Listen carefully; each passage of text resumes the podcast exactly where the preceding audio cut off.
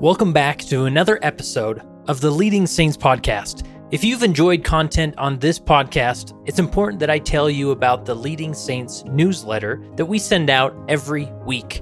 This newsletter keeps you up to date on all the current Leading Saints content releases, including podcasts, articles, online events, and even live events that might be happening in your own area. In this newsletter, we also recommend some past episodes and written articles that you don't want to miss.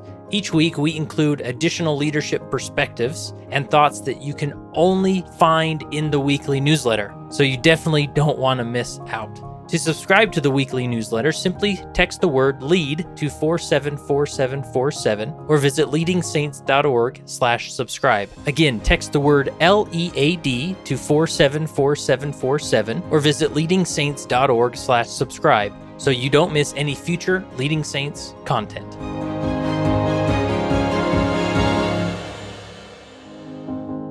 I was called right at the beginning of the pandemic. This was kind of my first big leadership position in the church and really in life in general. So I didn't really know what I was doing. And with the pandemic, it just made things more crazy. You know, listening to Leading Saints has helped me stay focused and given me some really great ideas. And especially like the Relief Society content, like just being able to jump into there and be like, hey, what should I do? What are like top ten things should I start with? That really helped out a ton. I went into you know, how to do ministering interviews, how to really connect with some, with these ladies. Because I, I felt many times that I was too young to really talk to some of these older ladies and just kind of being a little uncomfortable. So like Deanna Murphy's podcast, her episode was amazing and really changed the way that I did everything. I mean, it, I went from night to day. I, I totally changed the format and everything and told my counselors how to do it, had them all listen to it, and it's been great. Hello, world. This is the Leading Saints podcast. My name is Kurt Francom, your host. I welcome you back. If you're new to Leading Saints, let me tell you a little about what we are and who we are and, and what we do here. See, we're a nonprofit organization dedicated to helping Latter-day Saints be better prepared to lead. And so through this podcast, we talk all things leadership in the context of being a Latter-day Saint. Maybe it's for a specific calling or just leading at home or just being a better disciple of Jesus Christ. Because I truly believe good leadership is good discipleship, and uh, whether we're leading ourselves or others. And we have a great website at leading saints dot org. Be sure to, you're on the newsletter that we send out every week. And you can go to leading saints dot org, go to the About page, you'll get it all. If you're a bishop, I don't know if you know this, you can go to leading saints dot org slash bishop, and there is a plethora of content. If you are a Elders Quorum president, I think we have a slash Elders Quorum president, and Relief Society president, you can do slash Relief Society, and you'll find all sorts of content. Or you can go to leading saints dot org, whatever calling you are, and right at the top, there's some buttons related to your calling that you can click on and find more episodes that'll help you lead more effectively. Now, this episode, we talk with Jeff Harbach, who is a the president and C E O of Kauffman Fellows, which uh, he'll tell a little bit more about that business and organization, but they essentially help uh, venture capitalists be better venture capitalists, and they also do some venture capital as well. And if you don't know what a venture capitalist is, it's like Shark Tank. But, you know, there's people out there that are do what you see on Shark Tank. They invest in companies that have potential and uh, hopefully get a return on that. And so I always love to talk with professionals who also happen to be leaders in the church, because Jeff is also a bishop in Austin, Texas. And naturally, you're going to pull leadership principles from your professional life into your religious life and vice versa. And so we talk about this, and he gives some remarkable advice, articulates some wonderful principles that leaders can think about in when you're leading in a world of uncertainty, right? Because we're in December, or December of twenty twenty. I bet other years, by this time, you had like the full calendar of the next year was all planned out. What activities, maybe themes and visions and whatever it is. But now you're like, ugh, I don't know, like, should we even plan on anything? I think we can just take week to week, right? But no, that is not what dynamic leaders do. You've got to establish vision, even when it's uncertain. And Jeff gives us some uh, great points and tips and perspectives to do that. Now, for youth leaders, he gives some remarkable examples uh, that have worked in his area. And you may find those helpful to hear, but just obviously what the other youth leaders are doing. And so He great you'll enjoy sort of what his word did and how he inspired the youth to set goals in these uncertain times, and uh, how to have a remarkable transformational experience in doing so. So you're going to love it. Here is my interview with Jeff Harbach. Today I'm connecting with uh, Jeff Harbach. Jeff, you are a bishop down in, is it Dallas or? Austin, right? Texas. Austin. I mean, what's the difference, really? Every Texan is screaming at me. Oh, come on. Come on. There's a huge difference. Just just talk to anybody that's in Austin. Right. I know it. I know it. So Austin, Texas. And uh, you, you've got an interesting job down there. What, what is it you do, Jeff, other than being a bishop? Yeah. So I'm the C E O of an organization called Kauffman Fellows. And Kauffman Fellows has been around for about twenty-five years. And we focus on the world of venture capital. Um, specifically, we have a program that helps Uh, individual investors, venture capitalists, or innovation leaders become the best version of themselves, because we believe that if you're a better person, you can be a better investor. And so we have a two-year program that people go through where they learn the different traits about how, you know, self um, actualization, self-realization, self-assessments, understanding where their triggers are, where their you know, performance is best. And uh, as they learn more about themselves, then they can understand better how they can serve the entrepreneurs that they invest in. So we run a two-year program that hmm. helps the, them be better at that. We also run a fund that invests in entrepreneurs alongside our, our investors. And it's a really cool organization. You know, I said we've been around for twenty-five years. We're about seven hundred fellows across fifty-three different countries. So it's uh, it's it's really a lot of fun. So you not only help uh, potential um, entrepreneurs, but you also help uh, venture capitalists be better venture capitalists? That's right. We actually spend our time mainly with the venture capitalists. So our oh, program okay. wow. is for venture capitalists. We don't run any training programs for entrepreneurs. There are plenty of really good ones for that. Uh, but we focus on the service layer, the venture capitalists. So our program is all for the V Cs because, you know, again, as an entrepreneur, your journey as an entrepreneur, and you've had some entrepreneurs on your podcast before, but as your entrepreneur, your journey is, you know, kind of million miles a minute, up and down, all over the place, highs and lows. And that's all before twelve in a day. I mean, there's just so much going on. And, you know, for us as an investor, if we walk into that meeting with you, whether it's a boardroom setting or whether it's just one of our check-in phone calls, whatever that is, if we walk in and we're bringing our own insecurities or our own stresses to that conversation, to that interaction, we're just going to amplify the highs and lows for that entrepreneur. Our job is to be a calming influence, to be able to help them sort through things as best we can, and to bring our pattern recognition from other areas and working with other entrepreneurs to those conversations. So, you know, that's that's what we really focus on, helping the, the investors be the best version of themselves so that they can be a calming influence and a support system for these entrepreneurs. Yeah. And, and this is exactly why I wanted to uh, talk with you, because if you step back and lay that uh, that model on top of church leadership, you know, that's a lot of the roles that leaders in the church play. Right? As a bishop, you're, there's ups and downs in people's lives, and you're you want to be a calming voice rather than one that sort of adds to the stress.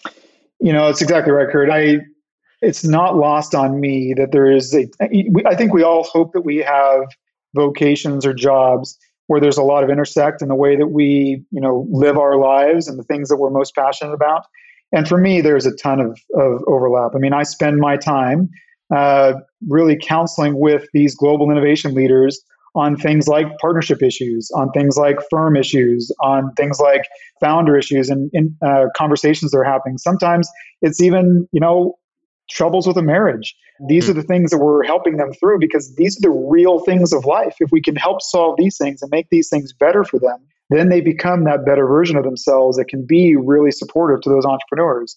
And that's that's the same thing we do in our ministry. We help to, you know, our goal is to reach out, to love, to support, to serve where we can, to counsel. And uh, in my current uh, calling and service as a bishop, to counsel together with individuals to help them, you know, be better, be the best version of themselves. So there's a lot of overlap in what I do, kind of the, call it the nine to five and then the five to nine. And so that's what I love, these interviews where we find, you know, dynamic leaders in the professional world, and we see how they've carried over some of those leadership principles they've learned in that arena into the church leadership arena. So, and especially when you talk about uncertain times, you know, fear that people are dealing with, you know, the pandemic, as we're, we're recording this in, in December of twenty twenty, but you know, this is a time where people are trying to plan for the next year. Wards are, right? It's like, well, we don't even know if the the spring picnic or summer picnic is going to happen, or, you know, so it's easy to sort of freeze and have this paralysis of let's just wait it out and see what happens. And then we're just throwing it together and so forth. So what principle do we start with when considering leading in the midst of uncertain times? Oh man, great question. I, you know, I think it'd be fun to do a straw poll of your listeners or just a straw poll of members across, let's just take the U S, for example, and see how many of them are having to alter their plans for their Christmas right. gathering, or how many of them are even able to get together.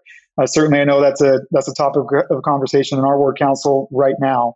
You know, when we think about first principles, I think the first thing that we want to think about is the why. Why are we doing the different take it activities or ministering assignments or things that we do? Why do we do them? And in the church, in church leadership, it is all about gathering Israel and bringing individuals closer to Christ and helping them along the covenant path. That is the entire reason of why we do what we do.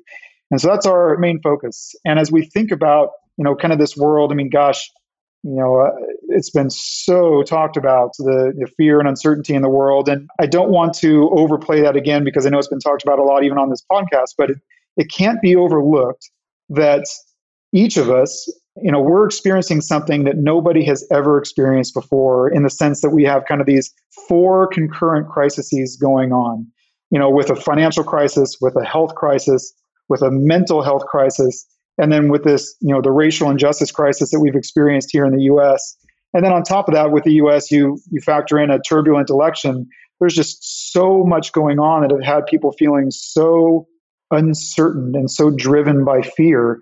And, you know, it's science tells us the brain handles bad news better than it handles uncertainty. Like, just give me the mm. bad news. Tell me what it is.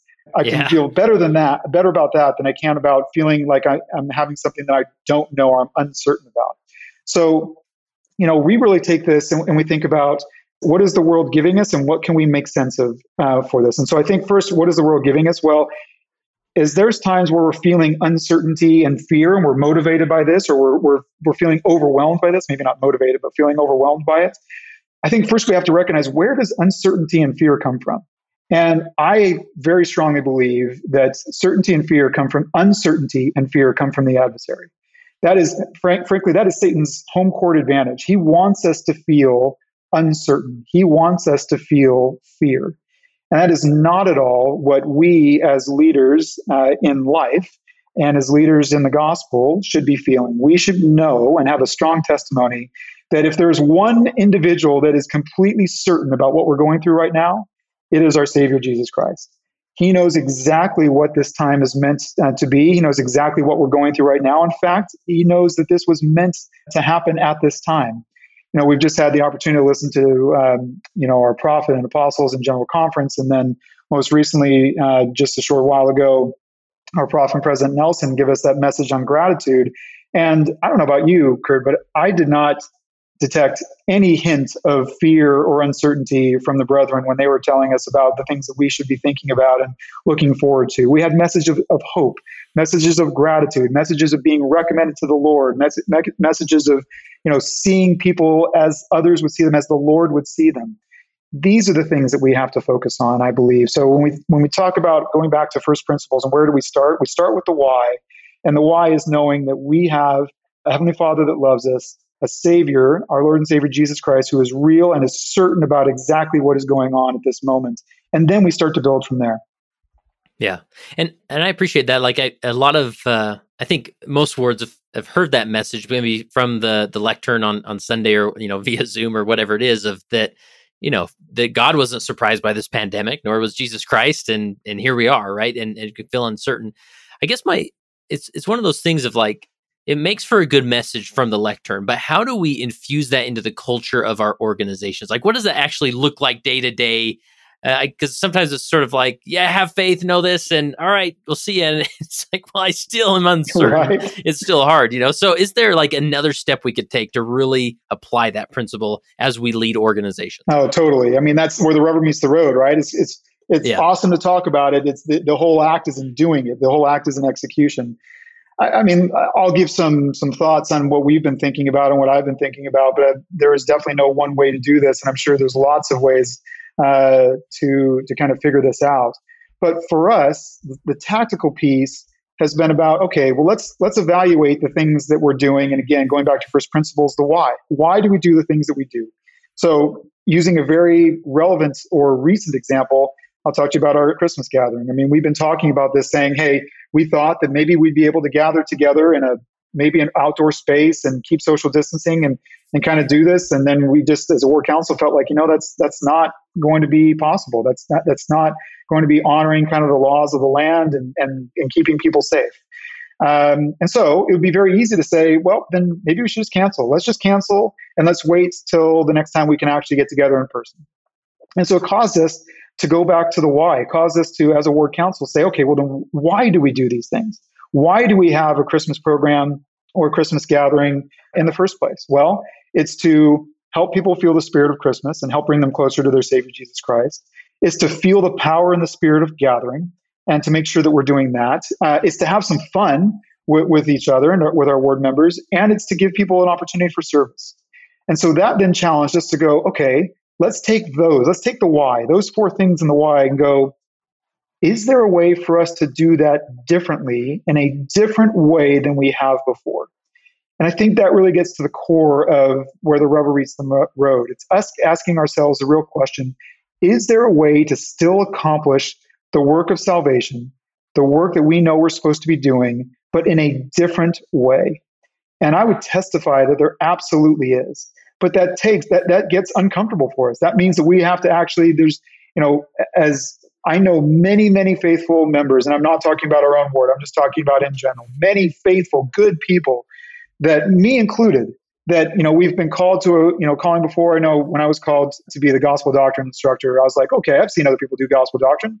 I can, I can totally do that. I teach a you know, lesson every Sunday. Great. I was in total rinse and repeat mode. And it took me a little while in the calling to go, you know what, maybe I should actually look in the handbook and see what it says about, you know, gospel instruction and, and see what it says about the Lord's way of, of teaching. I, I think to to push ourselves to learn the different way or the new way of doing it, we got to first go back to why are we doing this in the first place and learn about it from the materials that we have, like our general handbook of instruction, and then go from there. Say, what are the different ways that we can do this? And I'm happy to talk about some of the ways that we're doing it, but I can testify that there are definitely ways. We figured out a new way for the Christmas program, for example. We're we're going to do something different, and who knows? You know, we're going to try. Maybe it'll be great. Maybe it won't.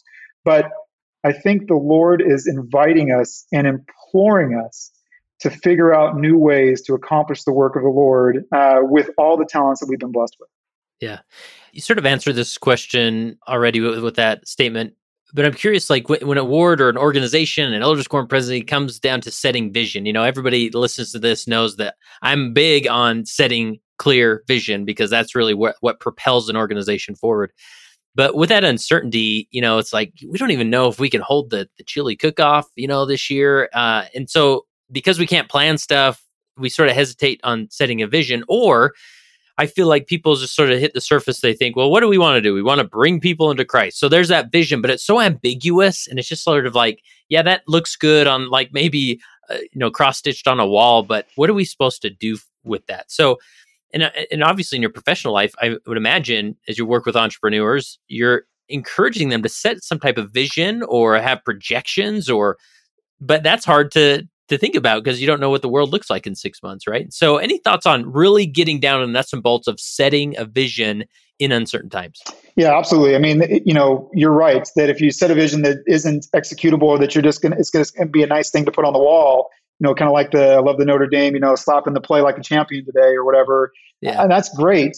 But what happens when you actually get to it? So for us, you know, with entrepreneurs, we're always asking them to, you know, set your goals, set your vision, their quarterly and their annual goals. And we know that as we're setting these as, in a, as part of a board setting, we know that some of those are going to be met. Some of those are not going to be met. So that's okay. We know that financial projections are still, uh, they are dependent on many different variables that you cannot always control.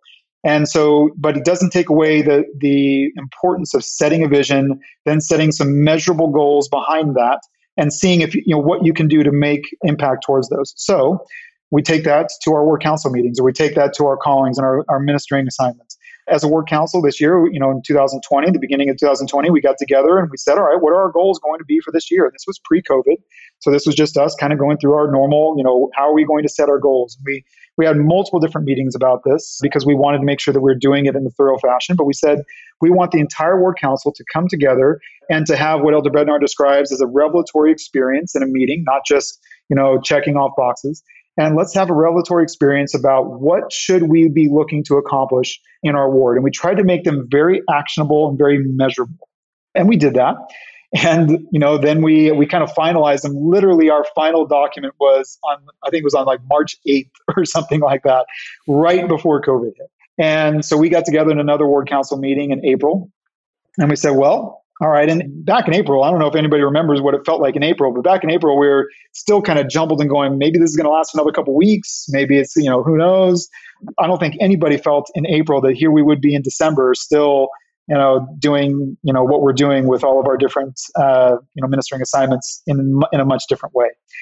But at that time, we said, all right, how are we going to change? What are we going to do differently now to still accomplish these measurable goals? So back to your question, Kurt, I think going from vision to actual execution means that people have to recognize that sometimes those things are going to look uh, different, but they always have to be measurable. And you have to focus on things that you can kind of say, all right, I'm going to do this, and I'm going to see in two months, three months, six months, twelve months, did we make an impact there? And it's, you know, some people get scared of goals. I know there were some people that were in our ward and in some some of our council meetings that have said, you know, I don't I don't even like the word goal. There, there are many people that don't like that word. We almost changed it to intentions because this idea of goal setting uh, can strike fear in the hearts of some people. I believe that the reason why that is, is because you're setting unrealistic goals, or you are um, holding yourselves to too high of a standard that you feel like you have to be perfect in every goal that you set. That is not the way that we're asked to set goals, in my opinion. We are asked to set goals because we want to um, set measurable steps to get to the vision that we have, that we've decided is, is for our organization. And whatever measurable steps we're going to take to get there, those are the things that are that are going to help us. And we shouldn't be scared of those. We should be okay if sometimes we don't we don't accomplish every one of those. So I can talk more about that, but you know, it's I think it's really yeah. about from going from vision to execution. It's all about setting, you know, a big, hairy, audacious goal, and then the tiny, small habits that are going to get us to that. Yeah, I guess what I'm learning, or the thought that comes to mind, is you know, an organization setting goals isn't necessarily. I mean, sure, they'd like to hit them, hit the target, but it's more about ha- uh, creating a place to aim, right? That even if you don't hit it, at least you're aiming somewhere with intention, uh, and then maybe you'll hit it or maybe you won't. But at least you're you're you're progressing towards something rather than just sort of taking it as it comes at you, or you know, as the year goes on. Yeah, you know, I, yes, and and Kurt, I, I think to make this as as tangible as possible, I think what we often do as human beings is take vision as a very broad statement that just kind of is this feel-good warm blanket. But then yeah. don't go down to the the nuts and bolts, as you were saying, about what does it mean to actually accomplish that vision. And the the accomplishing that vision means that we have to get into the nitty-gritty details, and it means that we have to actually think about the people that we're serving and ministering to one-on-one. So that means as a bishop, I need to think about the priest quorum one on one. I need to think about doing as the Savior would do, which is meeting each one of those young men exactly where they are. And they are at different points in their life because they're just, they're human beings. Um, you know, I have a, a dashboard that I use uh, for all of, of the, the priests and the priest quorum that is, it has their name. It has, we've gone through their kind of goal setting in the different four areas of the youth program. And then it's the tiny habits that they're going to hold themselves accountable to, to help them achieve those goals. And I look at that on a regular basis because as I'm thinking about meeting that person one-on-one, I'm thinking about what goals they've set for themselves and the small habits they're, they're trying to follow to get them there, so that I know that every interaction I have with them, or every planning meeting we have, or every presidency meeting we have, or every ward council meeting we have, where we're talking potentially about the ward, you know, the youth, or every ward youth council meeting that we have, we're talking about the youth in general. I always have that in the back of my mind that this is what we're trying to do with this individual, or this individual, or this individual. So I think that the tactics mean you have to really think on a very, very specific level of the individuals that you're serving. I think that starts with your presidency members. I think that goes on to the individuals that are serving in callings, and then it goes down to the individuals that you're ministering to. Uh, you've got to be very specific about those individuals, and then take that as an aggregate to how you then are going to accomplish that overall vision through those tiny steps with those one-on-one uh, ministering assignments. Yeah, and I would imagine, you know, as you're focusing on specific individuals you're serving, I appreciate that phrase because it's easy for a bishop to feel like he needs to be in the nitty-gritty details of every ward member, you know, in his ward, and that's overwhelming, you know, and, and you talk about it maybe in a stake presidency, that's impossible to to do that. Uh, but for you to f- focus, no, I'm going to focus on the youth, and I'm going to be in the details there with each individual, uh, those youth, or maybe with my ward council members, I'm going to be there. So really f- And then, and then, obviously, you're training maybe the Elders Quorum president how to how he can do that in his own quorum, right? And making sure that you're you're not overwhelming yourself by trying to impact every person all at once, and and that's where it probably gets overwhelming. Totally. I mean, look, everybody has a different leadership style, and I, I mean, may, I don't know. Maybe I ought to do a three sixty with all the ward council to see if I'm doing a good job or not. I, I don't know, but um, I certainly know that I'm trying. And and here's here's the main point is that, even though our leadership styles are different, we have inspired leadership that have given us the framework for how we should be leading, and that is empowering others to lead. You know, there's this word that we throw around a lot called delegation, and that's right. We do need to delegate, but there's so much incorrect connotation that goes along with that word of delegation. Some people might view it as, well, just, you know, you put it off and push it off to somebody else, or you just, you know, say, you know, don't even respond when somebody asks and just let somebody else pick up the ball and, and start running with it. True delegation, I think the, the Lord's delegation means empowering individuals to be able to solve those, you know, the situations that come up for, you know, whatever ministering assignment they have on their own with, you know, through their own inspired, um, their inspiration through their own calling. Uh, some people um, have, you know, we, we all have under the keys of the bishop, you all have authority with your callings in a ward to receive inspiration on how you should serve the ministers that, or the individuals that you minister to. And that's super important. So for individuals serving as a bishop, they shouldn't feel like they have to think about the entire ward and worry about every meeting every single one-on-one person individually, because the Elders Quorum president should be doing that, and the Relief Society president should be doing that, and the primary president, and the Sunday school president, and the Young Women's president, and, you know, on and on. They're all doing this for the different members in their ward, and we have that framework, that inspired framework that's, that's been given to us. Now, look, that's you could say that that's also really nice to put up on a wall, but tell me how it really is as a bishop, and I, I can say that, you know, in uh, ministering in a time of COVID where I can't see people on a regular basis face-to-face, I do end up thinking about them and potentially even worrying about them more. I can tell you that on a what one-on-one ministering means to me is that, you know, I meet very regularly with our Elders Quorum president and our Relief Society president, and we go over individuals, you know, one by one. We have those meetings that we're uh, counseled to have. I go over our word lists, and I, I make sure that I'm reaching out to our different members at least twice a year to every single person, but sometimes, you know, quarterly, and for many of the members, more than that. Because it's just, I want them to know that they're thought about and they're loved. But for the very specific ministering, I know that my assignment is very clear and that I need to be focused on the youth uh, and I need to be focused on the priest quorum. And so there, that's where, after all those thoughts go on, I, I hopefully have get, empowered our ward leaders to be able to feel like they can exercise the inspiration that they receive in their own callings to go and minister to the one. And then I, I focus on the individuals that I know I have direct stewardship over. Yeah. And so give some more examples of just how some of these principles have been made manifest in, in your experience in your ward, uh, you know, getting together with your ward council, establishing vision, goals, targets, uh, intentions, and uh, what's come from that. And how do you see that going in twenty twenty-one? Yeah. So one of the things that we did, you know, as a follow on to our goal setting in two thousand twenty is in April, we got together and we said, all right, the world, the world's completely new.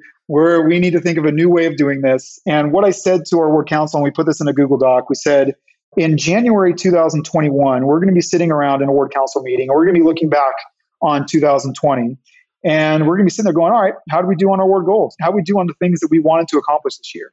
And this is what the conversation we had in April. We said, I guarantee you that we're not going to want to sit there in January two thousand twenty-one going, ah, well, you know, we kind of just pushed pause on those goals because, you know, things yeah. changed and, you know, the, the world was different. And, and, you know, we wanted to do that, but we decided not to do that because we couldn't get together in person. And, you know, kind of all these caveats. And what we all agreed upon as a ward council was like, look, I guarantee that the Lord is going to be sitting there in two thousand twenty-one, and he's not going to want to hear, oh, I pushed pause because of X or Y. He's going to, he's going to want to hear, what did we do to really minister in a new and different way?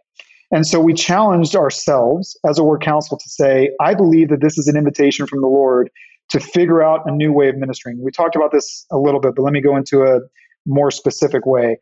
I think that we have to use all the talents that we've been given, all the talents that we've been blessed with, and apply them to new ways of leadership. I think that we're being given this opportunity to not be the the previous Young Women's president that we used to be, or the previous Elders Quorum president or primary president. I think this is an opportunity to be a new uh, version of those callings. And so what we did is we said, what does new look like for us? And I want you, to, I, I, we challenged each of the ward council members to come up with one new thing that they were going to do that they've never done in the past in their calling in order to minister. What's just one new thing? And we came up with a lot of great things. There was some, you know, we did a bunch of virtual meetings, and we did a, um, you know, there's been lots of really great examples of this all over the church and all over the world of individuals that have found new ways of ministering. One thing that I was thinking about is I was, I was on one of my morning runs, and a friend had just put this, had just sent me this email about this website Masterclass. And I'm not trying to plug Masterclass, but it's just yeah. this idea of, you know, you bring in a, a bunch of different experts in a different area, and they teach you about the topic that they're a subject matter, magic, matter expert in. And I was just, I was on this run. I was like, gosh, at the same time, I was thinking, how am I going to get the youth to really be excited about goal setting? You know, here we are in April. We've just, you know, canceled all of our summer plans. We, you know, E F Y or F S Y has now been, you know, canceled. Like everything that the youth, you know, typically look forward to, a lot of their summer trips have been canceled. All the things they look forward to are likely not going to happen now. And the last thing that they want to hear from their bishop is, hey, everybody, let's talk about some goals. Like, this is going to be so fun. Uh, they're going to be like, oh my gosh, nice. Please, Bishop, no, we don't want to hear about this. And so I was really searching for how can we make goal setting new and exciting and fun and just and just do something different. And so what we did, what we kind of came up with is we meshed this idea of this masterclass. And so we brought in experts based on goal setting. So we started to set these, talk to the Ward Youth Council first. And we we kind of gathered together some ideas about this. And then we set this speaker series, and we called it the Summer of Heroes. And we said, you know, we're going through this, the really fun times in the Book of Mormon as we were reading through Come Follow Me in the summer. There are going to be some great Book of Mormon heroes, you know, coming through there with Alma and Alma the Younger and the Sons of Mosiah and all these, you know, really great heroes. Maybe we could do a program where we learned from these heroes about how they set goals. What did that look like for them? And bring them in to talk to our youth. And so our Summer of Heroes challenge for them was each week we had a different challenge, and each week we'd bring in a speaker, and we'd have two youth interview these speakers. And it was this really fun thing where they'd ask them about goals. And it was an opportunity for me to work with individual youth on a, a different weekly basis to, to prep them for these interviews, to kind of walk them through the things that they were maybe nervous about. But at the end of the day, they, they were really excited. And we were, we were super blessed to have amazing people, people like, you know, Lindsay Sterling, who is just an absolute, she's just amazing. Um, Andy Roddick, who's not a member of our church, but, a, you know, formerly number one ranked tennis player in the world. Or um, we had you know, Ben Lomu, who is an absolute just awesome, awesome uh, individual. He played King Lamoni uh, in the Book of Mormon videos that came out this year. So the kids oh, wow, would be like, cool. Hey, that's King Lamoni. And he was the, the hero for that week was King Lamoni. And, you know, that's not the typical, you think, you typically think that the hero for that week uh, in the Book of Mormon was Ammon, but he brought to us why we should be thinking about King, uh, King Lamoni as being a hero, uh, which was amazing. And we had, um, you know, the wonderful Sister Craig and the wonderful Brad Wilcox from the Young Men's and Young Women's presidencies. And we had people like Coach Mark Pope from the B Y U basketball team, who's like just the most energetic, you know, fun person in the world. And all these incredible people, Justin Sua, who's a mental strength coach for the Tampa Bay Rays. All these people yeah. basically coming in and talking to our youth about setting goals and you know what they think about setting goals and why they set them and and what they were scared about and what were some of the reasons why they didn't like even the word goal. What were some of the things that they, what were some goals that they didn't accomplish? And what are the things that they're scared of or they're, you know, that cause them to feel like they can't move forward? We just had some really amazing conversations. And so this was the new thing that we thought of doing for the youth. And we gave them challenges all throughout the, the summer. And at the end of the summer, we looked back and went, wow, the youth really had this plethora of, of twelve different speakers that gave them all different insights. Um, and I know that they really got a lot out of it. And we, we did some follow-up, but I've been talking for a while. So I don't know, maybe you have some questions about that.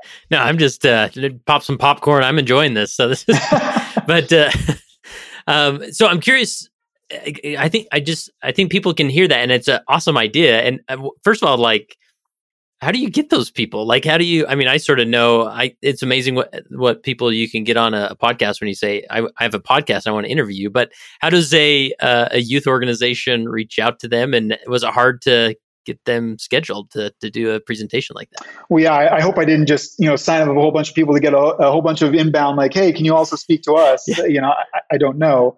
Um, but I would challenge, I mean, look, th- there are many, many, many, there are heroes all around us. Uh, mm-hmm. There are individuals that are doing incredible things all around us. And, you know, we kind of started, we kept this, this Google Doc within the Word Council about who would be the, you know, the home run people in different areas. And we just kind of kept on raising the bar and asking higher and higher and higher. And look, you don't That's get cool. what you don't ask for.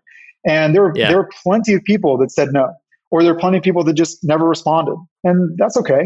Yeah. But I'm, I'm super grateful for people that, that did respond and that responded, you know, to an invitation to speak to youth and to help to inspire youth. So the how is just think about, I, I guarantee you, every ward council, every individual, you know, if you think about the people that you've interacted with in your life or that you know in your life, you, we all have individuals that are heroes that we know, or or other individuals that we know. And if you put this out to the ward council, to other ward members, especially if it's to help the youth, I guarantee you there's members of your ward that would be more than happy to make introductions to individuals that would be very happy to speak to the youth. They don't have to be the same list that I gave. I'm sure there's way better lists. I know there are other wards doing similar things and, and getting other people to speak to their youth. It's just, it's all about not being scared and just, you know, setting, again, setting a goal, writing down some names of people that you think would be great, putting the ask out there to other people in the ward because you don't get what you don't ask for.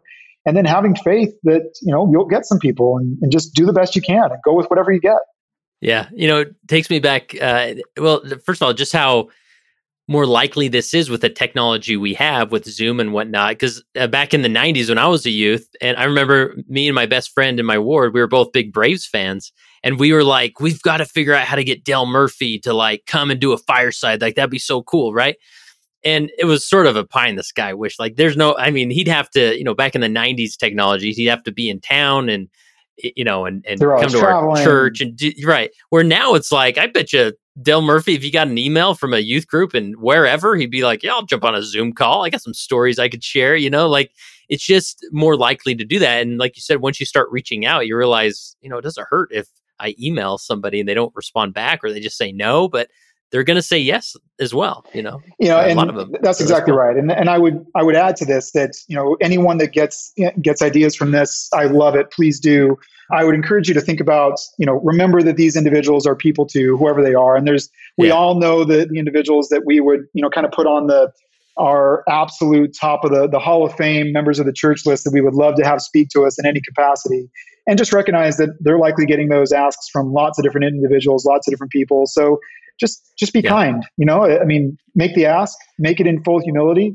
If they say no, be be grateful that they even, you know, considered it. If they don't respond, don't take it as a slight to you. Just take it as, hey, they're just, they're right. really busy and they're, they're trying to do the Lord's work the best they can in their own area of the vineyard. But at the same time, you know, don't, uh, don't be scared to ask. You never know what you might get yeah. if you, if you just ask. Yeah. And I don't mean to hyper-focus on, on your idea and what your ward did. Obviously, it worked for you. And that doesn't mean the way to succeed is you get these speakers to come and talk. Totally. You know, obviously, it's a good idea. But I just like the, the principle of you really thought of something outside the box. You you step back and just rather than defaulting to, I'm going to have a, a discussion about goals with my youth and the youth look at you and want to puke, right? Right. Like, but you thought out of the box. So my next question is, and I see this, this is a tough dynamic to navigate when you're a youth leader like a bishop is, there's been a lot of emphasis on allowing the youth to lead, right? And not taking over and doing it for the youth. So as you came up with these ideas or like, what did the process look like with involving the, the youth? Cause the, the tough thing that happens, this has been my experience is like intellectually, I think, okay, I'm going to let the youth lead. And the minute I do that, I sort of get a bunch of shrugged shoulders. And even if I sort of feed their vision a little bit, they're like, eh, and and they don't even know where to begin to think out of the box because they don't even know where to think inside the box. It, sometimes right. They're just like, I don't know. But then, so it's easy for the leader to say, hey, what if we had these speakers come talk? And they're like, yeah, let's do that. You know, but then you're like, ah, like I'm, I'm taking over again. So how did you navigate that, or what did that look like as you put these plans together? It's such a great question. And look, you know, we have, I'm blessed to serve with incredible youth. I, all respect to all the youth around the, the world, but I just think, I just think this generation of youth is incredible. And I could not love the youth in our ward more. They are just amazing. And with that said, it's not always easy, right? I mean, these youth, the, the biggest thing, my heart goes out to the youth. One of the ways my heart goes out to the youth the most is that they just have so much being asked of them right now. You know, their school is getting harder. They're they're figuring out seminary. There's, you know, more competition in schools and tests, and there's more after-school activities, and every sport is asking for more, and every band is asking for more, and every everything that they're doing is asking for more and more and more of their time. And then you throw into the fact that it's COVID, and now, you know, many of our youth are going to school in a virtual environment where teachers are trying to figure that out, and bless their hearts. I have a lot of love and respect for our teachers trying to just figure things out the way that they are right now.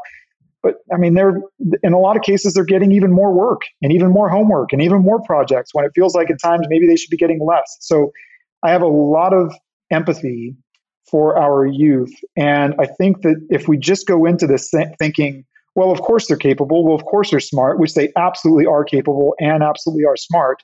We can just give it to them. We'll let them do it. You know, I think that there's, what is this? What is the phrase? We tend to overestimate their experience and underestimate their ability, I think, from Elder Holland. You know, their experience is, is part of this piece. I think that as we help them, we have to recognize that they're going to be in different places of being able to lead, and we have to meet them one-on-one. So what does that look like for us? What we've done with our youth is, you know, we invite them into the process. We make sure that we are counseling together. I try as a leader, and I encourage our other leaders as well, to try not be kind of the polar opposites of leaders, either waiting for it to see if they, the youth do it. And if they don't, we just completely take over and we run it one hundred percent. Or the completely opposite end of the spectrum is, hey, look, I'm not going to do anything. So if they don't do it, they can sink or swim, and, you know, they'll learn from their failure. And, uh, yeah. you know, that's great, but I'd much rather them learn from their success rather than their failure. Because if they're learning from their failure, one of the things that they're going to learn is, ooh, that, that caused pain. And that, I didn't really like that. And frankly, I was kind of embarrassed that I didn't get that done. And that's going to, they're not enough in a place where they've experienced enough to put that kind of failure in the right type of right type of place in their mind, and then keep on going and learning and growing from it. So I want them to learn from their successes. And what that means is we got to help them towards that success. So helping the youth lead looks different in every single ward. And here's what I believe deeply. It starts with this. The youth have got to believe that you truly love them and truly care for them and truly see them and hear them as individuals. I believe that if they see their bishop just kind of going like, hey, who's going to lead next week? All right, great. And you guys got this. And I I know you can do it. And I'm your biggest cheerleader. And that's it. They're not going to feel a real connection. But if they feel that real connection, that I really deeply love them and deeply care for them, they're going to feel like they're allowed to both succeed and fail, and in the moment ask questions and ask for help when they need it. And if I can get them to that point, then we can start getting to a place where I'm leading with them. You know, the Savior never left us and said, hey, go walk on your own and then I'll catch up when, you know, when you actually fall down. He walked by us side by side every step of the way. And that's exactly what we need to do with the youth. We need to walk by them side by side every step of the way, making sure that they know that we love them. And through that love comes trust. And then with that trust, we can help build block upon block, you know, moment upon moment. Every single time they they gain in their ability or their experience in leading. We all know that they have the tools. We just need to give them the experience. Yeah.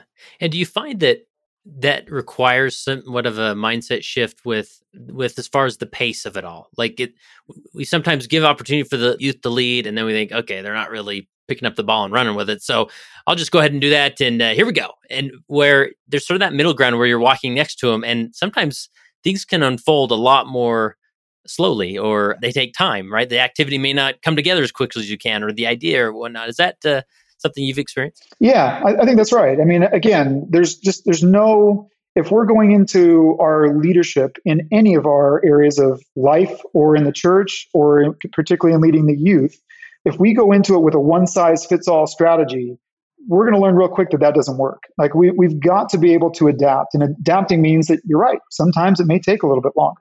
Sometimes they may get it real quick. But it's it's all about just keeping that constant communication with them and helping them. You know, constant communication doesn't always mean pestering them, because I go back to my earlier comments that, hey, look, they have a lot going on too. And so I really want to make sure, like, for example, with our pre-scoring presidency, I want to make sure that, that those young men know that they can ask me and our other leaders to do anything that they want. If they're if they've gotten to, if we've decided on a plan, but they've gotten too far behind and they need help, ask for help. And they, and we they can ask the leaders, they can ask the other young men for help, they can ask the other boys in the quorum for help. But that's okay as long as there's just open trust and open communication. And sometimes, as you said, it may go slower. That's all right. Um, sometimes it comes together really fast because you know we just throw things together really fast. Either way, no matter what the speed is, be comfortable knowing that there's no one size fits all. And our goal is just to help walk by these boys, walk by these young women, walk by these members of our congregation or in our communities, just to, to help them take one step closer to their Savior, one step closer on that covenant path, whatever pace that takes. Yeah, that's that's really helpful. Great perspective. Anything is around this concept of leading the youth, and it's sort of uh, focused in on that from the larger principle of, you know, just in uncertain times, moving people forward with goals and visions and things. Anything we've missed there that you'd want to mention? Oh, uh, you know, I, I guess I'd love to mention what we did at the end, because I did. I, I just get oh, so, yeah, I get yeah. so passionate about it. So, um, and it's just so fun for these youth to see them kind of pick up this mantle and, and run. So we told them that we wanted to do something to celebrate. Their goal uh, was that they had to make progress on one of their goals that they set throughout the Summer of Heroes and talk to their parents about it. And as long as they made progress on one of those goals, and then they talk to the parents about it, they don't even have to tell us what they were. We just we just want to see their acknowledgement, and they're trying. They're trying. We're not judging how much progress they made. Now, some of our youth made incredible progress. I was super impressed with them. And other of our youth made progress in just one area. And I'm also super proud of them, because that little progress that they made is better than zero. And they're striving, as we're, you know, we're using that word striving. So they're trying to do something. So we said, hey, if you do this, we're going to do this real fun thing for you. And we're not sure what it's going to be, but it's going to be fun. And we had some ideas. All those we had to throw out the window. And, you know, we realized at the end of the summer, we couldn't do the things that we wanted to do in person. And so um, we were able to, in, in our area, we're able to do something uh, much later. So this happened in, gosh, maybe October, I think, or no, actually November. I think it was early November, where we got the youth together. So we got to, with a really big movie theater, and we were able to social distance them. So we spread them all out. We rented out the movie theater, and we said, we want you to come for this night. This is going to be celebrating you. And, uh, you know, we got them popcorn, and we got them, you know, kind of the drinks, and we just made it this fun thing to be back in the movie theater. Now, first of all, it was this huge novelty just to be back in a movie theater again. Like, holy yeah. cow, did that yes. feel incredible. And I recognize there's many parts of the country that still can't do that. And I'm I'm sorry. But we did the mask, we did the, all that, we followed all the protocols, and we got together in this movie theater social distancing. And we, you know, the movie theaters are very willing to work with anybody right now. So we, the movie that we chose for the youth was the movie Miracle. It focuses on the nineteen eighty U S men's Olympic hockey team. And it was awesome because, shoot, most of these youth, you know, none of them were born then, and most of them yeah. had never seen this movie, and certainly this was not, you know, relevant to them in any any particular way. But we watched this movie, and so we, we, you know, we watched the movie, we went through it, and then after the movie, I, I had the the directors of the movie theater kind of set up some cool things for us. So the first thing that we did is I, I talked to them for a little bit about, you know, kind of, hey, so what'd you think about the movie? Was it good? Did you like it? And, you know, if you've ever seen the movie, it's a super feel-good movie. Yeah, it's you awesome. Know, it's Kurt Russell playing Herb Brooks, and it's it's just, it's really, really great. Um, yeah, the, the locker room speech is is worth it alone. You know, great moments are born from great opportunities, right? Uh, like that Herb yeah. Brooks quote yeah. is just so good.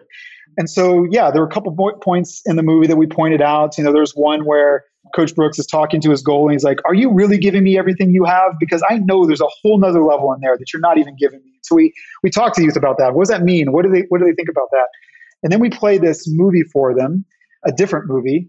And it was, I got four of our speakers, our hero speakers, to come back and do kind of a check-in, like a shout out to our youth about how they're doing mm. with their goals. It was super cool. So it was, it was um, well, I won't say who it is, but it was these four great uh, speakers that were that were part of our Summer Heroes. They just kind of checked in with us, um, and they did this from really cool places. Like one of them was from the World Series, and it was all this cool stuff. And it was all about like, hey, I believe in you. Like, I know you're doing this. I know you accomplished your goals this summer. Remember the things that we talked about, and you got this. And I'm super pumped for you. And then we ended the, you know, kind of the movie, and we showed this on the big screen. So it was like all these, you know, yeah. heroes talking to the Hamilton Full Reward youth, you know, on the uh, on the big screen. And then we turned it off. And uh, the quote at the end, there was two quotes. One was a Herb Brooks quote that, you know, uh, great moments are born from great opportunities. And then the other one was Elder Holland from one of his re- recent conference talks that we didn't come this far only to come this far. Uh, yeah. And we had those two quotes up there. And then we talked to them about this. And I, I said, you know, I've had some people tell me recently that everything they're experiencing right now, it's all COVID's fault. Like, COVID is to blame for this. Everything in my life is different because of COVID, and it's all COVID's fault. And look, the reality is, yeah, a lot of things have changed, and there's always going to be something in our lives that we're going to be, be able to place blame on. And, you know, take out COVID, insert X Y Z, and there's going to be another thing that we can pass blame on. But I told them that there's always going to be hard times, but there's also amazing times, great moments that come out of great opportunities. And I, what I wanted to articulate to them that we learned from the movie Miracle is, you may not know this, but here's a question for you, Kurt. Do you know when Disney was started? Okay. Uh, like the Disneyland or no, like Disney, the company? Disney, the actual company before Disneyland even became a thing. Oh man, I'd say nineteen thirty. Yeah, something? you're you're you pretty much nailed it. It was during the Great Depression. Disney was started oh, yeah. during the Great Depression. It was because the Disney brothers said, we want to give people a reason to smile. So yeah. Disney was started during the Great Depression when there was so much pain being experienced in the world. You know when FedEx was started? FedEx was started during the Great Recession of nineteen sixty-nine and nineteen seventy. You know, when huh. a little company called Microsoft was started, Microsoft was started during a, an oil crisis and a stock crisis coming out of the Great Depression. You know, uh, you heard of someone called uh, Mormon and Moroni? I mean, they lived in one of the most wicked times that we've ever seen on the face of the earth. And yet they brought us the writings. There were two of the authors that brought us the writings that comprise the, the Book of Mormon. Think about Joseph Smith. Joseph Smith lived in a time of massive uncertainty where there was everybody was trying to figure out what church to go to. And he goes and he prays in a grove of trees and is overcome by darkness, so much so that he feels like he has to just completely give up. And yet in the midst of all those hard, trying things, you know, Joseph Smith, for example, becomes, you know, he brings us the Book of Mormon, becomes the prophet of the Restoration.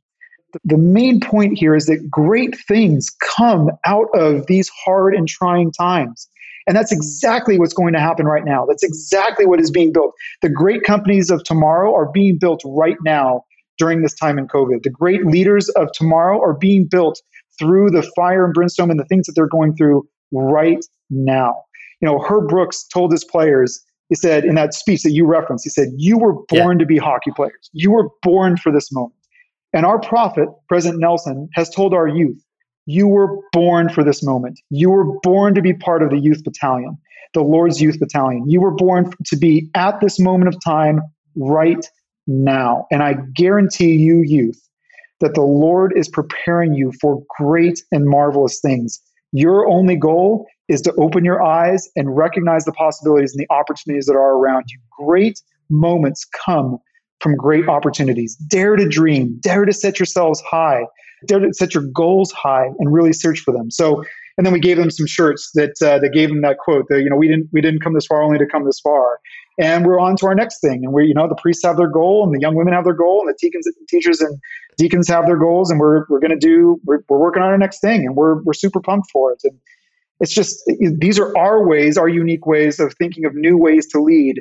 And these are not the only ways. Like there are a million different ways. Frank, there's, I'm sure there's a million different better ways than this. But let's think about new ways to lead the people we, we minister to. Yeah. And it really is go back to that principle of pushing your organization to think outside the box, right? Yes. Um, and I was going to mention, uh, I just held an event in Idaho Falls where we called a movie theater because I thought, man, like if there's any place that's looking for some extra money, like exactly. they'll probably have a theater open. And so especially during these times, like if you have a youth activity and want to be able to space out, I mean, some of these theaters are huge if you have, even for large youth groups. And I guarantee you any movie theater will work with you with your budget, you know, because if it's empty or if, even if it has four people watching some old movie, they're not going to make as much on on it. So it, that's a great, great thing to use you're, right now. You're so right. And look, I mean, the bottom line is think outside the box, think of new ways of leading, use every talent, every piece of ingenuity that you've been blessed with that we oftentimes use in our own work lives or personal lives, use it here. And set your goals high. Like, don't be afraid to yeah. ask. Don't be afraid to try new things. You'd be surprised at how many things you can accomplish, especially with the Lord's help, knowing that this is what He wants to see happen anyway. You would just be surprised. It's it's amazing. It's it's amazing yeah. to feel part of the Lord's work um, and the work of salvation happening during crazy times like this. Yeah, and I probably should have asked just towards the beginning of the interview, but I'm a sucker for uh, you know leadership research or human nature research. And you talk about this SCARF model, maybe break that. And I think it relates so well to uncertainty.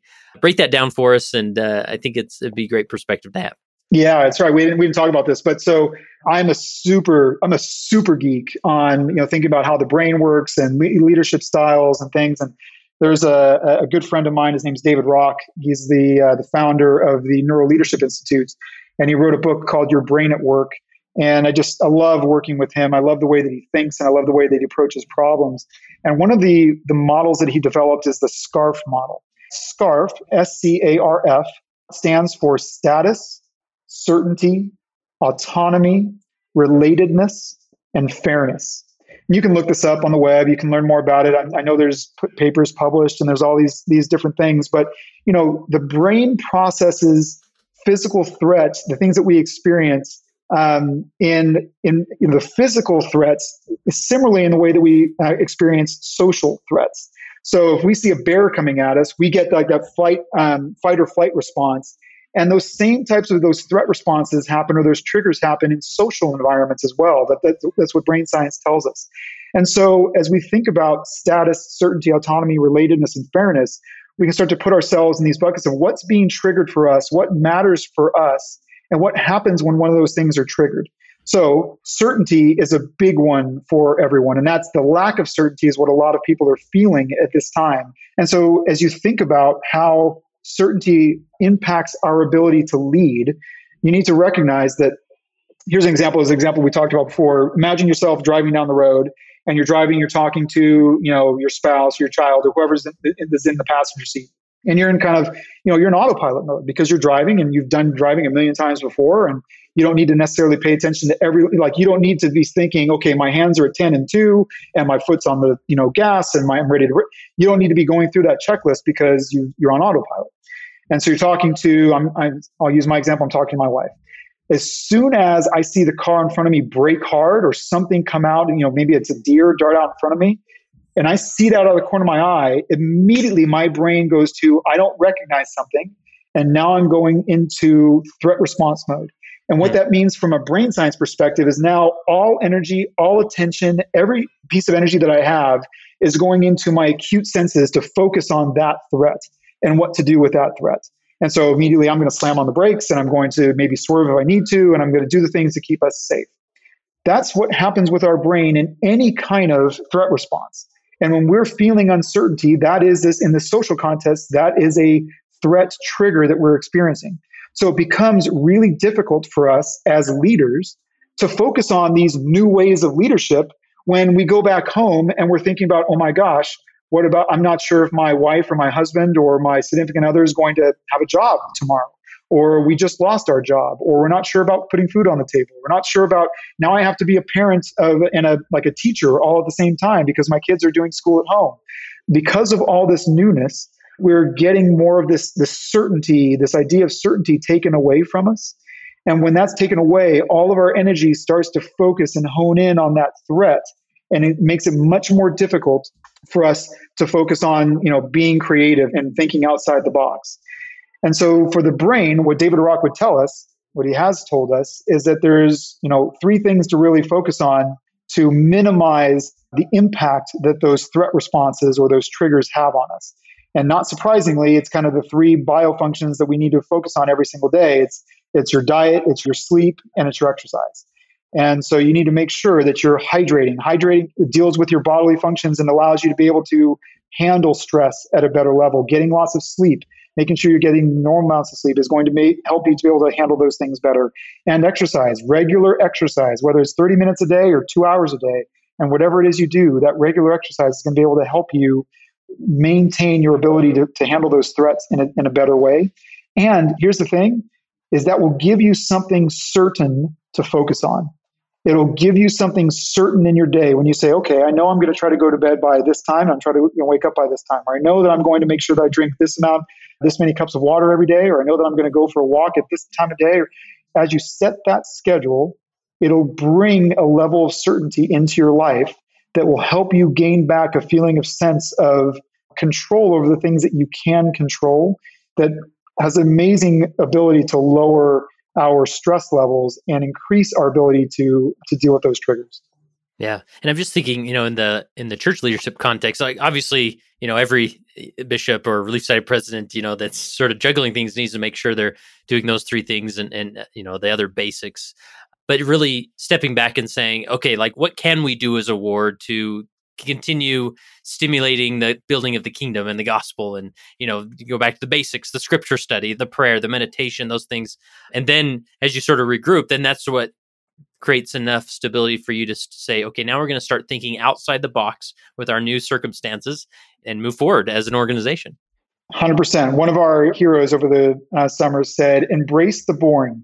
This person was an athlete, and they said that, you know, one of the reasons that they felt like they were better at their sport than most is because they were willing to embrace the boring and embrace the minutia, which is the same things over every single day. So just because we tell you that you need to get, you know, regular sleep, regular diet, regular exercise, you need to say your prayers, you know, I, I hope it's five times a day. It's morning, night, plus three times with a meal, but, you know, it's at least that. Um, it's you're reading your scriptures, you know, you come follow me, all the things, all the Sunday school answers that, you know, the young men are certainly very, and young women are certainly very tired of hearing from their bishops. Those things matter.